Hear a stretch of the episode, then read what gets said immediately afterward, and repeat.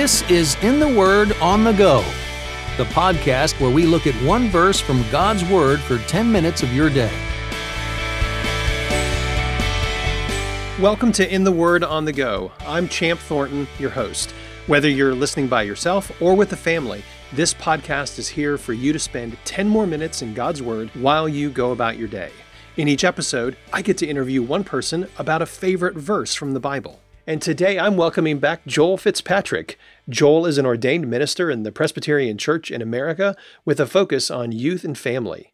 He received his Master of Divinity degree from Westminster Seminary, California, and lives in Southern California with his wife of nearly 20 years and their two children. Joel is also author or contributor to several books, including most recently a great book called Between Us Guys Life Changing Conversations for Dads and Sons. Joel, I'm looking forward to a life changing conversation with you today. Well, uh, that's a that's a pretty high bar to stand up to. well, if you wrote the book, I'm feeling pretty confident about this. Good, good, right on. So, Joel, what verse do you have for us today? Yeah, the verse for today comes out of the book of Galatians. It's the letter to the Galatian church, um, chapter four, verse seven. It says this: "So you are no longer a slave, but a son, and if a son." Than an heir through God. So, Joel, great verse. I love it. Why don't you give us some context leading into this verse? Yeah, I'd love to. This book, the book, the letter uh, of Paul to the Galatians, is written to a church that's uh, kind of floundering.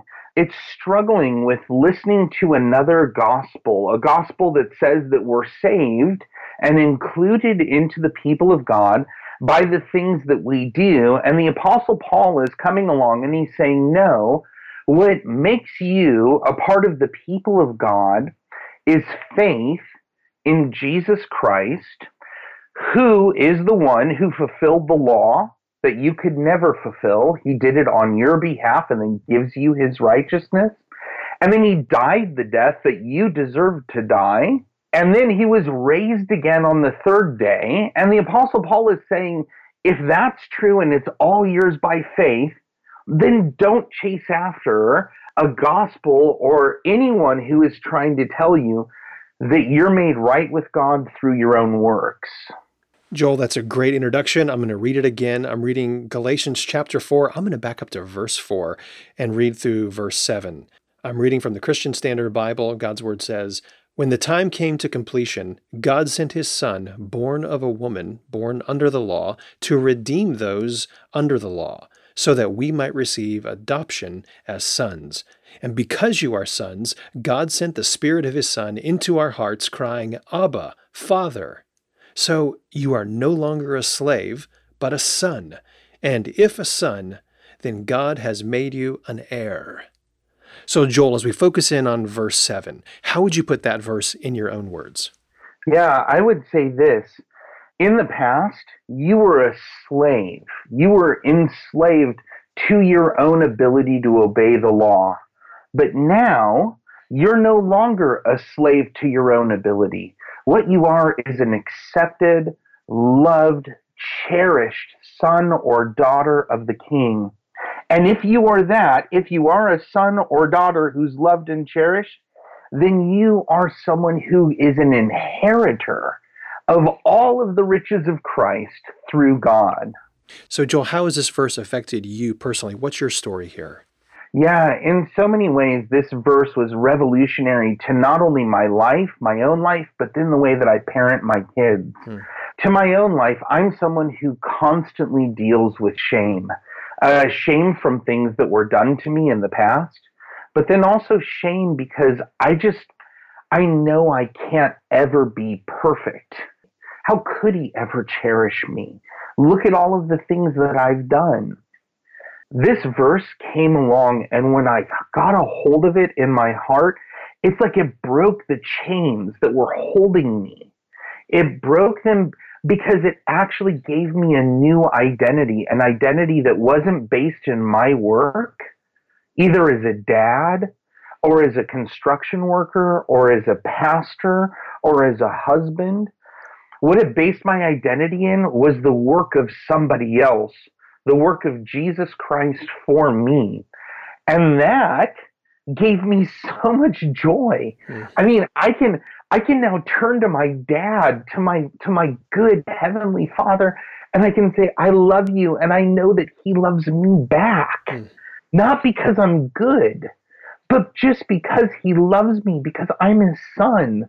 You see, and that changes the way that I parent my son.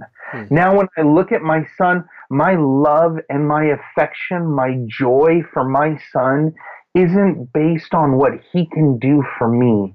It's just there because God loves me so much that I can't help but to love my son just because he's my boy, just because he's my son, not because he's perfect at baseball or great at fishing or because he cleans up his room every Sunday or Saturday, which he doesn't do, um, or he gets straight A's, or he gets or he doesn't get straight A's, right? Mm. I love him. Now that doesn't mean that he can go and, and act like a goofball all the time. doesn't mean he can break the rules all the time. But when he does break the rules, he knows for a fact, for a fact that he never has to question my love for him he never has to question his place with me as his father. Yeah, I mean, no matter what our kids do, I'm always going to be their dad. Right. They can't change that. I'm always going to love them. I may be sad for them or displeased with their behavior at that moment, but that doesn't change anything about my heart for them. Right. And what it does is it allows us to then love them freely. It's not dependent on them, and that frees them. Yeah, absolutely. I mean, just think about that as you as you are living your life. If you're anything like me you walk around with like this backpack of shame um, and god's love comes on and it's like it's like it comes on you and it just it just pushes the backpack off of you so that now you're no longer walking around with weights on you. You're walking around fulfilled. You're walking around settled. You're walking around with joy and that translates to your children. Yeah, that's exactly right. I have a friend who says, I know God loves me, but sometimes I wonder if he likes me. Mm. And I feel like this verse just really assures us that, you know, we're not on the outside of his family love. We're on the inside. Yeah, yeah. And that's really what what uh, verse 6 is saying when it says that the spirit of his son comes into our heart and it cries out, Abba, Father. Mm. It's this this term of endearment, this term of closeness, this term of place, of identity and belonging. So, Joel, these have been really good reminders of God's heart for us, mm. not because of our rule keeping or our value, but because He's our Father. Yeah. yeah. Love this verse. So, Joel, would you pray this verse for all of us as we close today? Yeah, absolutely. Lord God, um, we thank you so much that you, at the right time, at the perfect time, sent Jesus. Uh, you sent him to do everything we couldn't do, um, to fulfill the law, to be born uh, of a woman, to be under the law, to fulfill it for us.